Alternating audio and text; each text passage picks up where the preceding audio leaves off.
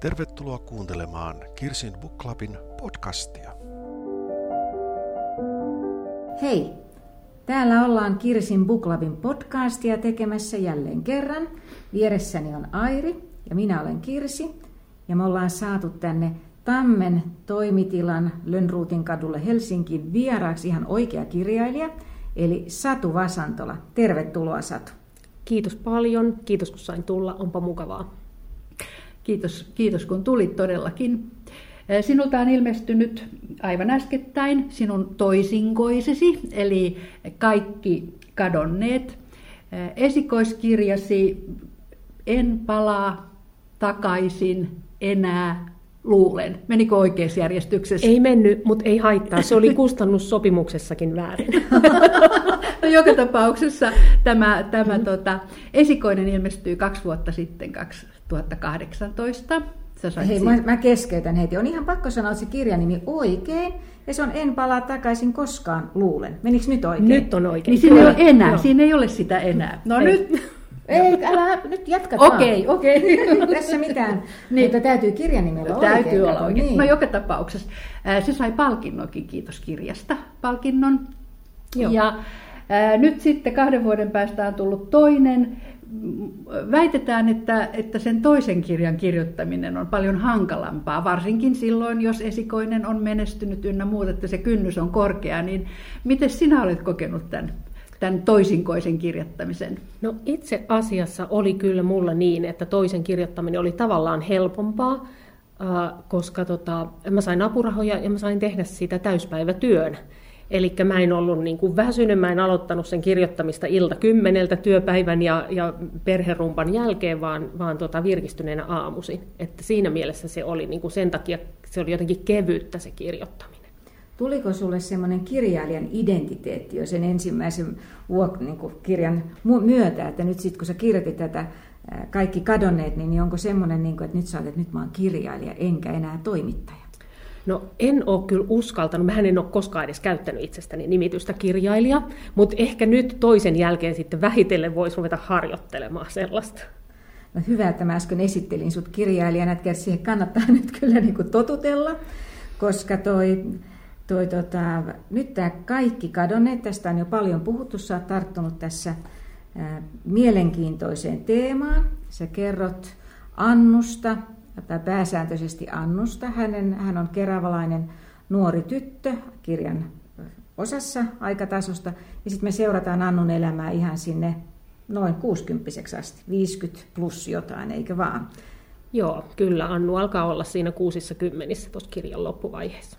Ja tämän kirjan semmoinen, tässä on monia isoja teemoja, mutta yhtenä teemana on niin abortti. Mistä sulle tuli nyt tämä idea? Miten abortti tuli sun, ää, ei voi sanoa ehkä, vai voiko sanoa uniin, tai mistä se, mistä se rupesi kytemään, että sä rupesit kirjoittamaan abortista? No tota, se lähti siitä, että mä ihan muista syistä luin Hesarin vanhoja 60-luvun lehtiä, ja, ja tota noin, niin sitten tuli vastaan näitä juttuja laittomista aborteista ja niistä oikeudenkäynneistä, joita käytiin, ja nehän oli semmoisia sensaatiojuttuja, jo, eikä ne ollut ollenkaan sellaisia, että toimittajat olisi pyrkinyt mihinkään objektiivisuuteen tai neutraaliuteen, vaan ne oli semmoisia kauhistelevia, niin kuin sävyltään hyvin moralisoivia juttuja. Ne oli isoja ja niitä seurattiin tarkkaan, niitä oikeudenkäyntejä.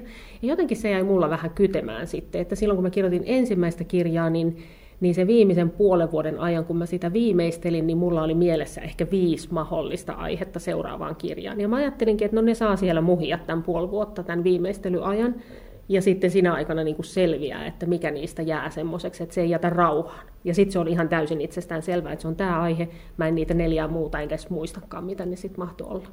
No sulla oli sitten tämmöinen teema, joka pohjautui niin kuin tosiasian tapahtumiin, mutta sitten mistä se Annu tuli sitten? Miten sä lähdit rakentamaan juuri, että sä käsittelet tätä teemaa Annun kautta?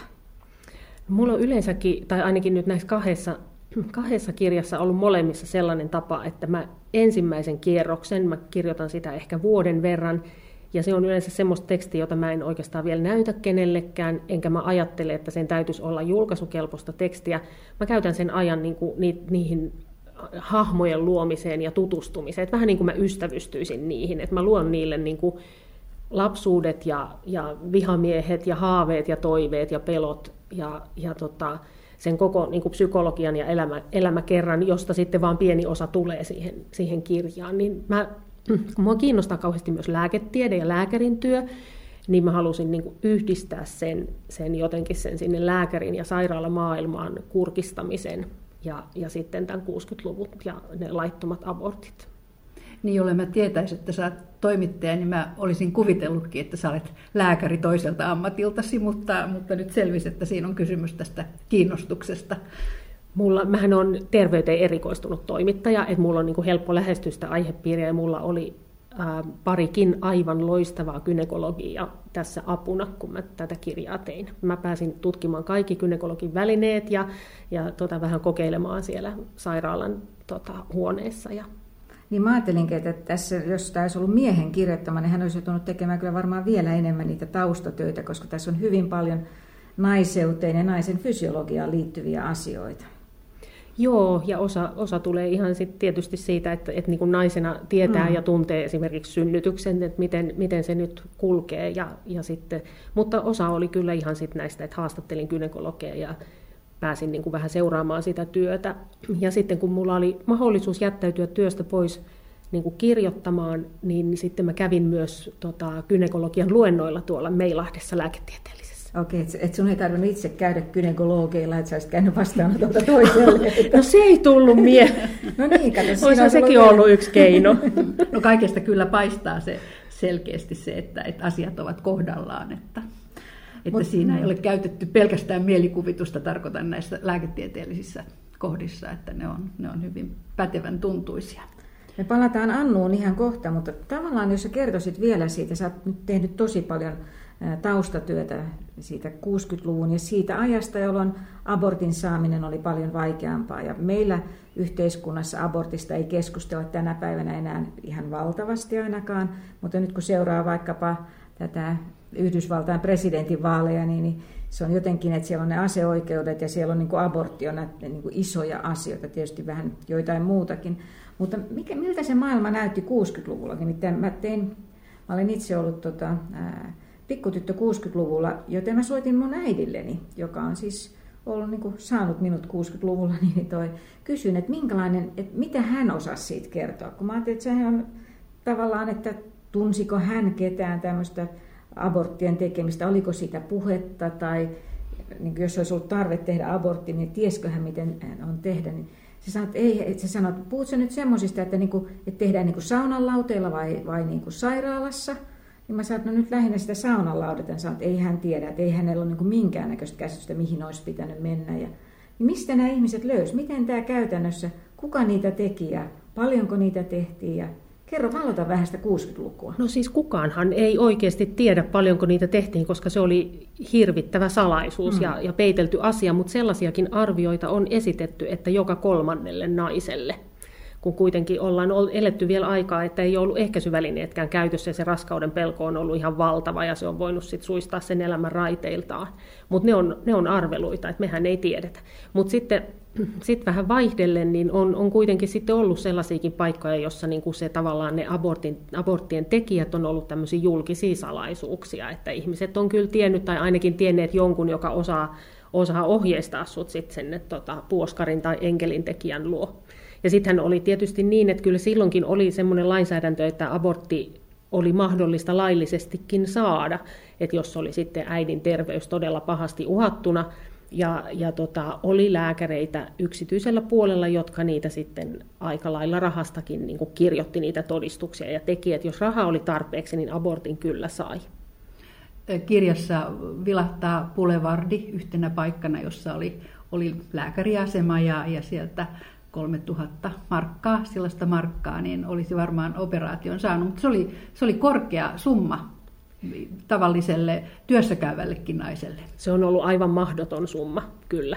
Joo, semmoiselle niin kuin työläisnaiselle tai edes niin kuin semmoisen alemman keskiluokan naiselle. Ei mitenkään mahdollista. Se mun äitini mainitsi siitä, että sä kyllä heidänkin koulussaan, kun hän on tyttökoulua vielä käynyt, niin sä kyllä siellä muutamat jäi koulusta lukiossa pois tästä syystä, että he tuli raskaaksi. Ja sitten jäivät sen synnyttämään sen lapsen.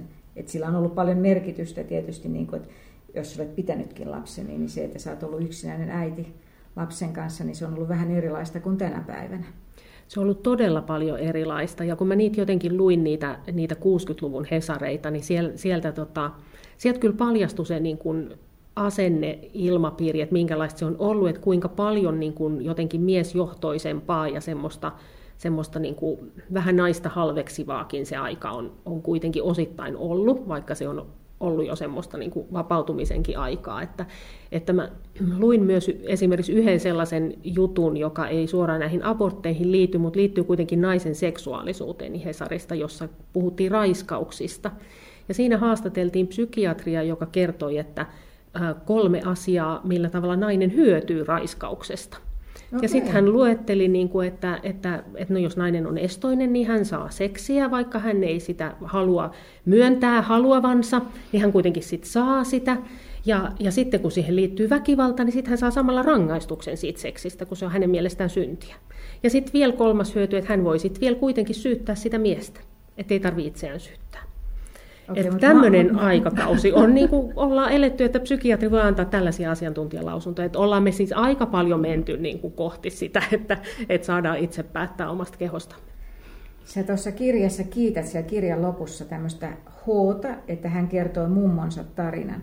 Ja meitä jäi kiinnostumaan, tai kiinnostuttiin sitä, oliko H semmoinen, jolle oli tehty abortti, vai oliko hän juuri näitä, joka teki laittomia abortteja. Mikä on ollut H, tai H mummon rooli? H oli semmoinen, tai on sellainen nainen, joka, joka olisi voinut muuttaa koko ton kirjan, jos mä olisin tavannut hänet aikaisemmin, niin, niin siitä olisi ehkä tullut tarina Hoosta ja hänen mummostaan ja äidistään ja Hoosta. Mutta mä tapasin hänet sitten vasta, kun kirja oli jo aika pitkällä. Mutta mä otin silti sieltä tarinasta joitain asioita. Hoon mummo oli, oli tota noin niin, syntynyt tuolla 1900-luvun ihan ä, alussa, ja oli tota, 16-vuotiaana tyttönä pukeutui mieheksi ja, ja tota, lähti punaisten puolelle sisällissotaan. Päätyi vankileirille ja sitten myöhemmin vapauduttuaan alkoi tehdä laittomia abortteja. Ja se selvisi Hoolle vasta, kun hän oli aikuinen, kun hän kysyi omalta äidiltä, että miksi mummo välillä katosi ja oli pitkiä aikoja poissa. No mummo oli ollut vankilassa ja mä kaivoin mummon mummon tota noin, niin sitten oikeudenkäynnit ja poliisitutkintojen pöytäkirjat ja luin ne kaikki läpi ja otin sieltä esimerkiksi tekniikoita sitten tälle Annun isälle, että miten, miten missäkin vaiheessa niitä abortteja on tehty. Ja sitten Hon äh, äiti, tämä mummon tytär, niin hän oli sieltä, löytyi sieltä poliisipöytäkirjoista ja oikeudenkäyntipöytäkirjoista, niin hän oli kirjoittanut sitten niin kuin äitinsä puolesta tämmöisiä vetoomuskirjeitä, että jos äiti pääsisi nyt ehdonalaiseen vapauteen, niin hän lupaa ottaa äidin luokseen asumaan ja vahtii tarkasti, että äiti ei pääse tällaista moraalittomuutta enää ikinä tekemään. Ää, mutta sitten hän oli myöhemmin tälle Hoolle tyttärelleen kertonut, että hän kuitenkin itse äitinsä opeilla oli osan raskauksistaan itse keskeyttänyt. Ja, ja sitten taas H oli sitten sen verran nuorempi, että hän, hän valmistui sairaanhoitajaksi ja tota, oli nuori sairaanhoitaja silloin, kun aborttilaki muuttui ja tuli helpommaksi saada abortti ja hän oli sitten tekemässä niitä laillisia abortteja tai avustamassa lääkäriä ja hän kertoi sitten siitä, että miten, miten niin kuin jotenkin tylysti naisia sitten silloin, vaikka sen abortin sai, niin miten heitä siellä sairaalassa kohdeltiin. Ja sen mä otin sitten myös sinne Annun tarinaan, kun hän oli nuori lääkäri. Että Hoon tarinassa on niin kuin kolmen sukupolven naisten suhde tähän aborttiin ja jokaisella vähän erilainen. Aika uskomaton tarina kyllä, että Huhhuh. Joo. No sitten varmaan Annusta sen verran, tuossa jo vilahtikin, Annu, on, Annu oli nuori lääkäri silloin ja aloittaessaan oli mukana sitten tuota, avustamassa tai tekemässä tai seuraamassa näitä, näitä aborttien tekemistä, mutta se varsinainen hänen kokemuksensa lapsuudesta ja nuoruudesta, hänen isänsä teki, oli enkelten tekijä ja joutui sitten vankilaan. Millä tavalla sä tämän Annun rakensit tämän tarinan siitä, mikä on, mitä hän oli lapsena ja, ja mitä, mitä hän oli sitten aikuisena, niin m- miten se meni? Niin, mä halusin jotenkin kuvata niitä laittomia abortteja jostain muusta näkökulmasta kuin sen, sen puoskarin näkökulmasta, taikka sitten niin kuin niiden naistenkaan suoranaisesti, vaikka heidän tarinoitaan siellä tulee. Ja sitten mä jotenkin ajattelin, että että mä pystyn yhdistämään sen nykyajan tähän, jos mä laitan siihen niin kuin lapsen silmät katsomaan sitä niin kuin ihmetellen, että mitä tässä tapahtuu. Ja siitä, siitä lähti sitten Annu, Annu rakentumaan, ja Annun kautta ehkä oli sitten helppo myös, myös tuoda sitä, mitä mä itse ajattelen, että tuon kirjan pääteemana oli, on niin kuin oikeastaan hylkääminen. Ja ja se tulee niin kuin siellä 60-luvulla, paitsi että Annu päätyy sitten hylätyksi, niin, niin tota, myöskin siinä, että, että mä ajattelen, että yhteiskunnallisesti nämä naiset joutuivat yhteiskunnan hylkäämiksi, koska se lainsäädäntö oli niin julma. Eli tässä todellakin kirjan nimi on Kaikki kadonneet, niin se, että Annu ei katoa. Sehän on ehkä, no voi sanoa, että onko ainoa, joka ei varsinaisesti jossain mielessä katoa, mutta siis häneltä lähtee äiti, sisko, isä niin kaikki tässä niin kuin, äh, ihan muutaman vuoden sisällä.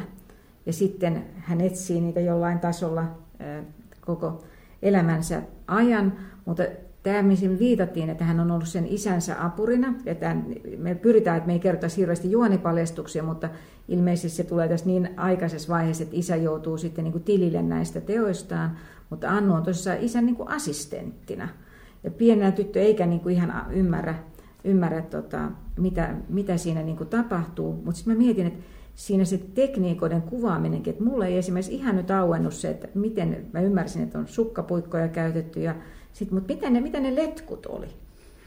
No letkut oli semmoisia katetreja, jotka sitten niin kuin, se, sellainen työnnettiin naisen sisälle ja sitten kiinnitettiin, kiinnitettiin hakaneulalla sitten niin kuin sideharsoon, joka oli pikkuhousuissa ja jäätiin odottelemaan, että että se sikiö tulee sieltä ulos. Ja tämä oli nimenomaan... se joku paine sitten tai joku tämmöinen imu vai millä, millä se pitäisi sieltä irrota? Ei, vaan se on ihan siis semmoinen niin kuin fyysinen, kun sinne työntyy jotain ylimääräistä, niin se, se tota, sen raskauden sitten keskeyttää.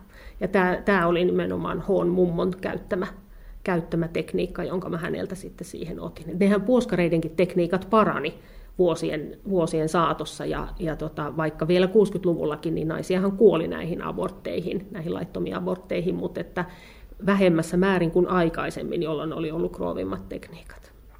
Ja Annun isä ei varsinaisesti ollut mikään lääketieteellinen ihminen, että hän, niin kuin, hän oli bussikuski. Niin, hän oli bussikuski, joo. Ja se oli mulle yllätys, kun mä näihin aloin perehtyä, että tosiaankin niin ei ne, ne ei olleet mitään sairaanhoitajia tai kätilöitä useinkaan, jotka näitä teki, vaan, vaan siellä, ja myöskin se, että ne ei myöskään ollut semmoisia niin kuin ikään kuin kylän luottonaisia, niin kuin vaikka fiktiosta mm. usein saa, saa tota, lukea tai, tai leffoista nähdä, vaan että siellä oli niin kuin bussikuskeja ja ja eräässä Helsingin Sanomien jutussa oli, niin kuin siellä kerrottiin, että syytettynä on sähköasentajan sivistyksen omaava mies.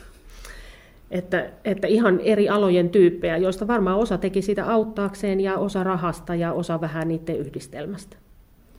Ja tässä tosissaan, vaikka me aloitettiin tämä abortti keskustelulla, niin tässä puhutaan sitten myöskin ajasta, jolloin abortti on ollut niin kuin sallittua, tai siis puhutaan nykyajasta. Niin toi, miten, sä, niin kuin, miten sä näet sen, että miten tämä aborttilainsäädännön muutos on vaikuttanut niin kuin naisen asemaan?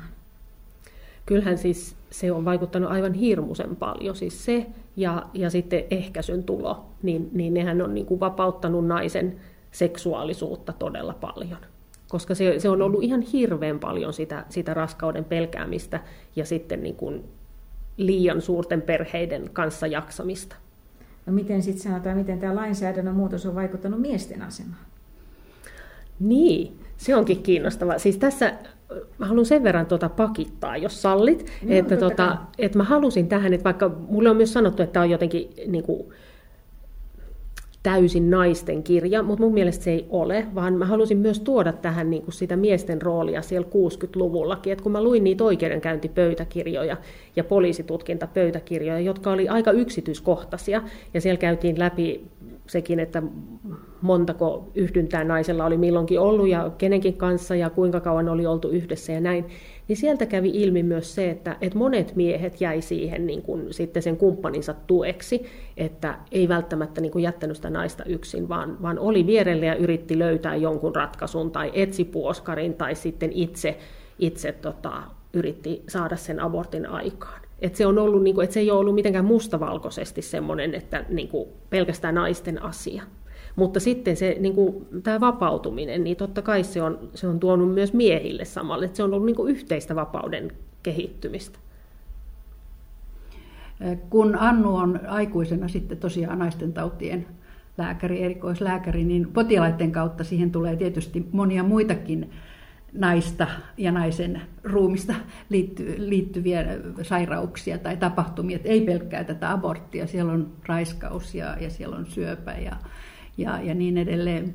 Mutta sitten sieltä Annun lapsuudesta löytyy yksi kohtaus, joka jotenkin on, on ai, siis hyvin, hyvinkin puistattava ja tuo jotenkin omatkin muistot mieleen. Siellä on voimistu, äh, jumppatuntikohtaus, jossa, jossa selviää, että jos tyttö on jättänyt äh, jumppavaatteet kotiin, voimisteluvaatteet kotiin, hän joutuu voimistelemaan pelkissä pikkuhousuissa, pikkupöksyissä ja Annulle kun tämä tapahtuu, niin tietysti on vielä rumat pikkupöksyt silloin ja pojat kurkkii, kurkkii tota, jostakin niin kuin särmin välistä, jolla on, jossa on toi mikä juhlassa oli varmaan niin kuin jaettu.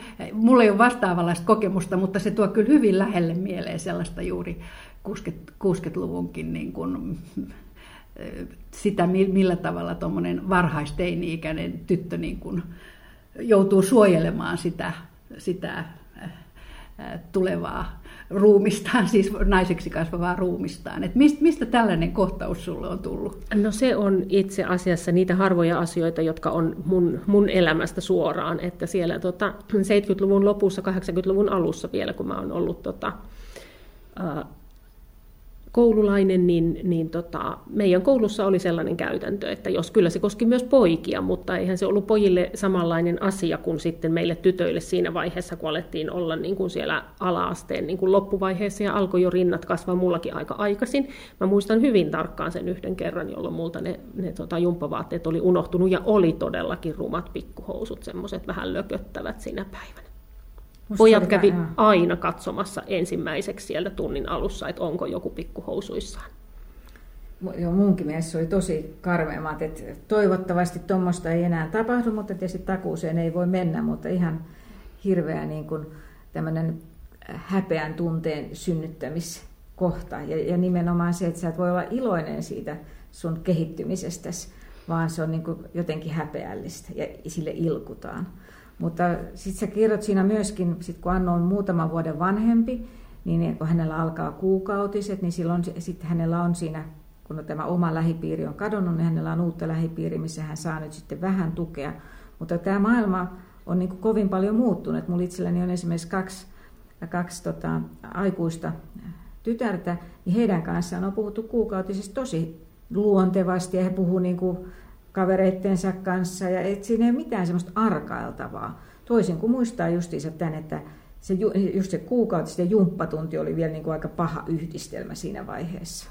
Joo, ja varsinkin jos oli ne jumppavaatteet unohtunut no niin, siinä niin, päivänä. Niin. Mutta, mutta se olikin yksi asia, minkä mä halusin myös tuoda tuohon kirjaan, se, että siinä, niin kuin, vaikka jotkut on sanonut, että aika synkkä, mutta mun mielestä siinä on paljon toivoa ja kuljetaan myös kohti valoa. Että siinä näkee sen, että miten niin kuin, ikään kuin Annun tyttären elämä on näissä asioissa jo todella paljon helpompaa, ja hän ei suostu ottamaan niitä pelkoja, joita Annu yrittää häneen vähän niin kuin omia pelkoja siirtääkin, niin kuin on ollut tapana kasvattaa tyttölapset varovaisiksi ja ei saa mennä pimeillä yksin, ja, ja tämä tytär kieltäytyy kokonaan, että hän ei ota vastaan tuollaista.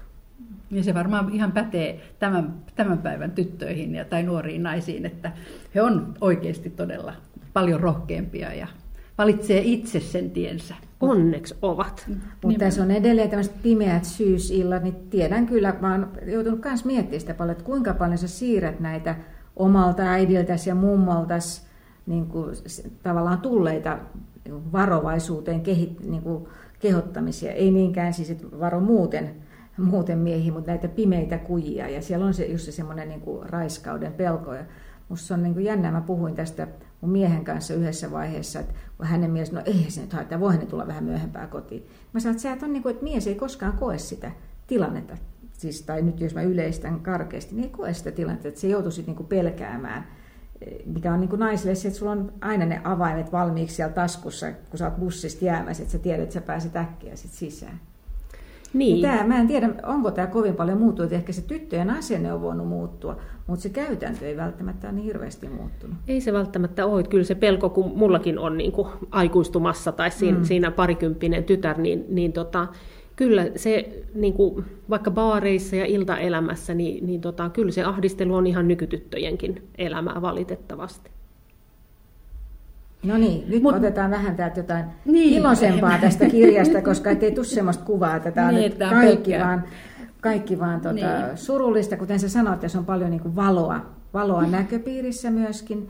Ja, mutta ehkä se, että miten Annusta, nyt voisi sanoa, miten Annusta tuli Annu, koska hänellä oli sitten tosissaan tämä rankka kokemus. Hänellä oli siis myöskin ollut niin kuin iloisia lapsuuskokemuksia ja hänestä pidettiin sitten myöskin huolta, mutta sitten se kuvaat häntä sitten tässä vähän niin kuin vanhempana, niin mitä siinä välissä tapahtui?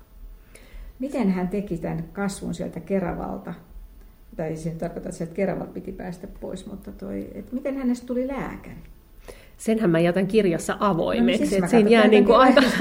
Kun tämähän on ihan totta, niin sun täytyy tietää. Niin, niin kyllä mä tiedänkin, mm. mutta en mä tiedä, haluanko mä kertoa. Kun mä, siinä on niin kuin, tavallaan, musta on aika ihanaa se, että, että sit voi kuvata Annu siellä niin kuin aikuisena aika vahvana naisena, ja sitten jää vähän sieltä, annetaan vähän viitteitä, että mitä on tapahtunut ja, ja ketkä ja mitkä, niin kuin ketkä ihmiset on esimerkiksi ollut niitä, jotka on ollut Annua tukemassa, että siellä, siellä on, niin kuin hänellä on vahva semmoinen ystävyyssuhde siellä lapsena, ja sitten tota, sit hän löytää semmoisen aikuisen miehen, joka myös auttaa häntä, ja, ja tota, pelastaakin hänet niin kuin kiipelistä silloin, silloin teini-iässä, jolloin Annulle olisi voinut käydä tosi huonosti, mutta, mutta ei käy. Ja Annuhan tekee myös semmoisen luokkahypyn siinä, ja, ja sitten hänestä tulee semmoinen lääkäri, joka ei välttämättä ihan kaikkia sääntöjä noudata.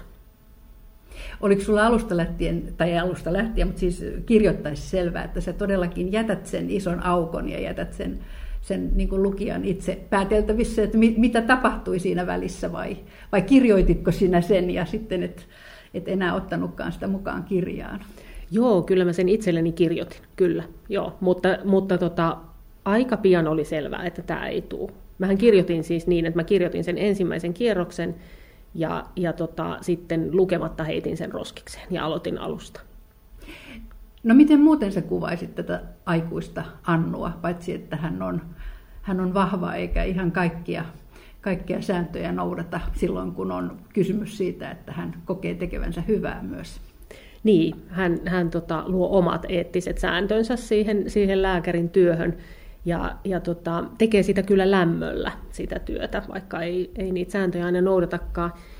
Ja näyttää varmaan päälle päin tosi vahvalta, ja tietys, tietyllä tavalla onkin. Onhan hän niin kuin päässyt niin kuin hurjasta Annu on tullut hylätyksi kuitenkin, ja useammankin kerran, niin, niin hän on niin kuin päässyt niistä läpi, mutta, mutta kyllä, kyllä hän on myös hyvin yksinäinen nainen. Että, että hänen on niin kuin vaikea luottaa, luottaa muihin, että hän helposti hylkää, ettei tulisi hylätyksi. Niin, hän haluaa olla niin kuin se ensimmäisenä. Hänellä on hy- hyvän tuntuisia miessuhteita ja sitten hän onkin valmis lähtemään niistä. Annulla on ihania miehiä. Niin on. niin mä ajattelin, että siinä sä oot oikein mietin, oi minkälainen tämä nyt on. Silloin champagne ja mansikat täällä valmiina, niin kuin, että todella, todella hyvän olosia, mutta siinä myöskin semmoinen, mihin mä kiinnitin huomiota, niin Annu on hyvin tarkka näköinen. Eli kun hän on nähnyt sen, niin kuin sen toisen puolen aika tarkasti, niin hän pystyy näistä omista potilaistaan näkemään semmoista, mitä he eivät kerro. Että kenellä on, että hän tunnistaa heti, että onko pahoinpidelty tai onko jotenkin muuten alistettu. Että hän pääsee aika, menee niin kuin aika sisälle niihin potilaissuhteisiin ja sitten todella tekee joidenkin puolesta omia päätöksiäkin. Joo, ja, ja tota, mä jotenkin se semmoinen, niin kuin mä ajattelen, että jos on kokenut aika paljon, että Annullahan oli sitten semmoinen lapsuus, että että kun se niin kuin oma, oman perheen kanssa ei enää voinut olla, niin, niin hänen hän pitikin olla varpailla. Että vaikka hän pääsi hyvään perheeseen, niin hän, hän niin kuin jossain vaiheessa siellä kirjassa käy niin kuin ilmi, että hän niin kuin pitkään pitkään pelkää, että hän joutuu täältäkin lähtemään ja hän joutuu olemaan niin kuin tavallista kiltimpi, ja, ja tota, jotta tulisi pidetyksi siellä. Et niin kuin niinä vuosina hänen on kasvanut sit sellainen, että pitää olla niin kuin tarkka siitä, että, että minkälaiset mielialat on ja hyväksytäänkö minut. Ja sitä hän pystyy sitten, vaikka se on tullut niin kuin ikävien kokemusten kautta, niin käyttää hyväkseen siinä, siinä työssä. Ja mä keskustelin, oli semmoinen aihe, mistä mä keskustelin tota, yhden näistä kynekologeista kanssa, joka oli mun niin kuin, pääkynekologi tässä, sellainen Tiina, jota kiitän lämpimästi, niin, niin tota, keskusteli hänen kanssaan paljon siitä, että, että mitä hän niin kuin näkee potilaistaan ja mitä, mitä kaikkea niin kuin sieltä, sieltä voi nousta, jota potilas ei välttämättä heti kerro, ja että miten hän itse toimii, jos hän esimerkiksi epäilee, että joku on tullut pahoinpidellyksi. Ja kyllä gynekologin työssä niitä vastaan tulee. Kuinka paljon tänä päivänä tehdään abortteja? No nyt kysyit sitä, mä en ole sitä määrää just nyt katsonut, no, mutta että olisiko olisiko 10 niin, 000? mä sanoisin niin, jotain joo, jotain sen, se sen silti, kaltaista. Siis vaikka Suomi on niin ilmeisesti aika hyvässä jamassa moneen muuhun maahan verrattuna, niin onhan se nyt silti tosi paljon. On se on iso määrä, mutta sitten on myös niin kuin, on paikakuntia ja keinoja, joita on keksitty, niin kuin, joilla sitä on saatu niin kuin, tosi paljon vähennettyä. Et esimerkiksi Vantaalla on, on jokunen vuosi sitten otettiin käyttöön sellainen, että muistaakseni alle 25-vuotiaille annettiin kunta antoi ilmaisen ehkäisyn. Ja aborttien määrät laski välittömästi. Et niin kuin, loppujen lopuksi aika halpoja ja helppoja keinoja meillä olisi tähän. Ja niin kuin, äh, psyykkisesti varmasti niin kuin paljon suositeltavampia keinoja kuin se, että joudut käymään tämmöisen abortin lävitse ja tekemään niitä päätöksiä, niin täytyyhän se olla ihan valtavan niin kuin, äh, rankkaa ja sitten varmasti jättää myöskin jälkiä tulevaisuuteen. Joo, eihän se, se ei ole niin kuin helppo eikä mustavalkoinen kysymys missään tapauksessa. Et kyllä, kyllä se monelle on niin kuin vaikea, vaikea asia, joka jää pitkäksi aikaa mietityttämään. Tässä on monia äh, naishenkilöhahmoja pienemmässä roolissa, mutta mielenkiintoisia Annun lisäksi. Ja, ja yksi, josta me molemmat puhuttiin, että on, on tämä Ella. Ella, joka sitten on jo yli 70, täytyy olla varmaan 75 tai jotain. No joka tapauksessa niin kun, ja sitten sairastuu, on sairastunut syöpää ja on sillä tavalla niin kun ollut pitkään, pitkään tuota Annun potilas. Mutta se, mikä hänet tekee mielenkiintoiseksi, että hän on tämmöinen hyvin ää, voimakas tahtoinen rempsiä nainen, siis jolla on, on miessuhteita ja, ja hän nauttii kehostaan niin kuin loppuun asti, kunnes sitten tulee tämä syöpä. Mistä tämmöinen Ella, Ella tähän tuli? No tota, joo, Ellallahan on suuri merkitys tässä, niin kuin myös, myös Annun tarinassa monellakin tapaa. Ja tota, jostain syystä mulla on nyt niin kuin näissä molemmissa kirjoissa, mulla on semmoinen niin kuin vahva, iäkäs nainen. Ellakin on jo siis itse asiassa yli 80, no niin. ja, äh, joka on myös niin kuin seksuaalisesti halukas ja, ja tota, ei, ei niin kuin suostu semmoiseen mummorooliin. Ja se on itse asiassa semmoinen asia, josta mä oon saanut paljon palautetta naisilta. Niin, Okei. no niin, No ilman se oli kuin mekin, niin ilman Joo, kuin mekin ihan, en poimimme mäkään ihan, niin kuin, Niin. varmaan ehkä se sanoit sen, en mäkään ihan ajatellut, että hän yli 80 oli, mutta, tota, mutta selvästi, että hän oli luonut ne omat sääntönsä, että häntä ne miehet eivät olleet siinä elämän varrella sitten niin kuin paljon määräilleet. Että. Joo, ei, Ella oli kyllä hallinnut elämäänsä.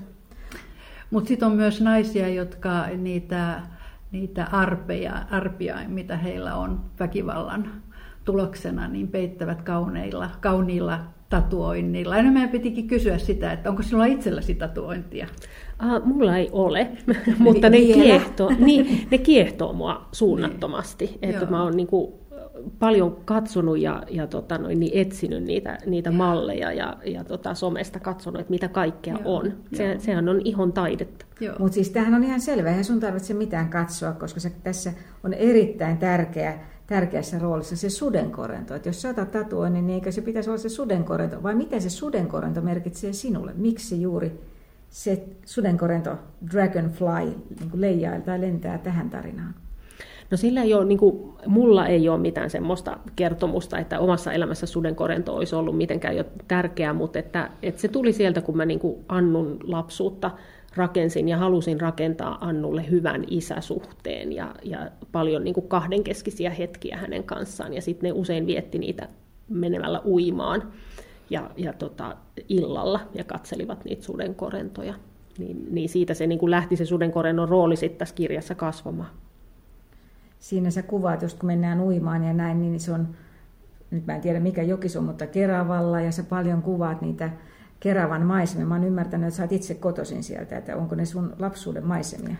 Joo, mä en, tai siis mä en tiedä mistä mä oon kotoisin, mutta, että mä olen, mutta mä olen siis lapsuuteni asunut Keravalla. Joo, mä oon syntyisin, syntyisin Pohjanmaalta, mutta tota, kyllä ne on mun lapsuuden maisemia, että mun on ollut tavallaan, tai mä luulin, kun mä aloin kirjoittaa, että mun olisi helppo sijoittaa se kirja Keravalle, mutta nythän siinä on semmoinen ongelma, että Annu on mua vanhempi, ja, ja tota, Kerava on Annun aikaan ollut erilainen kuin se on ollut mun lapsuuden aikaan. Et mä jouduin tekemään aika paljon äh, Kerava-haastatteluja siitä, että minkälainen Kerava on ollut silloin, kun Annu oli lapsi. Koska, koska niin tota, sit nuorentaa se... häntä, koska sitten oltaisiin oltu eri asiassa niin kuin aborttien suhteen. Joo, Annun mm. ikä määräytyi sitten tämän niin kuin lainsäädännön mukaan. Joo. No sitten vielä jotakin lopuksi tuosta kirjoittamisesta, niin oletko se aina tiennyt, että sä joskus kirjoitat myös romaanin? Mä en ole aina tiennyt, mutta mä oon aina haaveillut, että mä oon kyllä ihan pikkutyttönä kirjoittanut ja silloin varmaan uskoin, mutta sitten jossain, jossain vaiheessa tota, katos luottamus omiin kykyihin ja, ja tota, en ajatellut, että nyt mitenkään voisin kyetä siihen. Ja, ja sitten kuitenkin, kun se on semmoisena takaraivossa vähän haaveena ollut, niin jossain vaiheessa tajusin, että nyt nainen, jos, jos aiot kokeilla, niin nyt on aika. Ja sitten sit mä aloin kirjoittaa. Mutta mulla ei esimerkiksi ole niin kuin pöytälaatikossa mitään vanhoja käsikirjoituksia. Et se ensimmäinen kirja on niin kuin mun ensimmäinen fiktiivinen teos. No niin. Mutta sulla on nyt vielä mahdollisuus kirjoittaa monta monta vielä tästä eteenpäin. Onko jo? Niin sä oli, sanoit, että... oli ne viisi aihetta, nyt on yksi käsite, neljä on ainakin niin, jo tiedossa. Sä sanoit, niin? että sä oot jo ne unohtanut, mutta sulla on tietysti tullut uusia, että kuinka monta aihetta on kypsymässä. No uusia onneksi tulee, kun se, se on niin kuin myös toimittajan työssä, että aiheethan ei lopu ikinä, kun maailma on niin hirveän mielenkiintoinen. Äh, mulla on kaksi alkua, että katsotaan nyt sitten kumpi jatkuu ensin ja mitä niistä tulee. Ne on aika pieniä alkuja vielä mutta sitä ennen kaikki kadonneet saa vielä hyvän vastaanoton ja, ja, ja paljon lukijoita, niin nautitaan, nautitaan siitä nyt vielä tässä hetkessä, että sitten vasta näistä seuraavista. Niin, toivottavasti. Mä oon kyllä alkanut nyt saada aika paljon lukijoilta palautetta suoraan, ja se on ollut musta ihanaa. Mä en tiennyt, että ihmisillä on semmoinen tapa, että he kirjoittaa niin kirjailijoille, ja se on ollut musta näiden molempien kohdalla aivan ihanaa, kun ihmiset sitten myös kertoo omista kokemuksistaan ja omasta elämästään.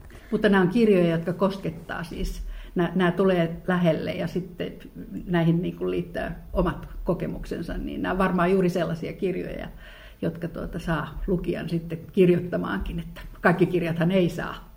Niin. niin, mä en tiedä, mutta mä oon iloinen siitä, että, että muhun Joo. on otettu yhteyttä. Mun on ihan pakko, vaikka tämä oli varmaan vähän niin kuin loppupuheenvuoro jo, mutta tota, pakko vielä jatkaa siitä, että, että mit, niin kuin onko ne ihmisiä, jotka ovat itse käyneet tämän läpi vai niin kuin nyt just tähän kirjaan tulee sitä palautetta. Onko ne niitä 60-luvun naisia, jotka ovat kenties läpikäyneet abortin vai kuka sulle kirjoittaa? Ei kyllä hyvin tota, monenlaiset naiset. Siis jo, joku kirjoittaa siitä, että, että, tota, että onpa ihanaa, kun kuvaat niin kuin tyttöjen välistä ystävyyttä näin kauniisti. Ja, ja sitten joku, joku on kirjoittanut raiskauksesta ja, ja tota, milloin mistäkin. Ja joku sitten vaan ihan kirjan kielestä tai tällaisesta. Mutta ei välttämättä, että ne omat kokemukset voi liittyä tosi tosi moneen asiaan. Esimerkiksi näihin pikkuhousuihin siellä jumppatunnilla. Okei. Nyt täytyisi katsoa, minkä väriset pikkarit on tänään jähän jalaiset, jos joo, olisi tällä siis... lailla käynyt. Että, että toi, mä muistan aina, no, tota, äh, opetettiin, että, että aina pitää olla tosi siistit alusvaatteet, kun sä et koskaan tiedä, jos joudut vaikka kolariin. Niin, niin se on naisen se, elämä naisen on elämä on tämä. Mm. En tiedä, kuinka moni mies miettii, että pitää olla niin kuin, tyylikkäät kalsarit, tiedät sä, että Siis nämä alushousut on kyllä semmoinen asia, josta niin. mä sain sitten sieltä ensimmäisessä kirjassa, siis sen, siinä vanhassa nais, vanhalla naisella, niin hänellä on tämmöinen, että hänellä, hänellä on siis kyläalushousut, niin jotka hän aina totta. pukee ennen kuin hän lähtee kylille. Just sen takia, että jos jotain sattuisi, niin ei ainakaan hoitajat sairaalassa ilkkuisi hänen alusvaatteita. Hmm. Kuinka paljon meille naisille onkaan niin paineita, joita me ehkä itse luomme tässä tapauksessa, että Siinä vaiheessa, jos olet kolarissa, niin ei varmaan niillä alusvaatteilla todellakaan mitään merkitystä. No mutta kiitos Satu tästä. Kiitos kun ja sain kiitos tulla. kirjasta ennen muuta. No niin, kiitoksia myöskin kuulijoille ja meidän juttujamme tietenkin voi lukea lisää kirsinbukla.com blogista ja näitä podcasteja kuunnella ja seurata meitä myös sosiaalisessa mediassa, jossa kaikkialla olemme Kirsin Bukla nimellä.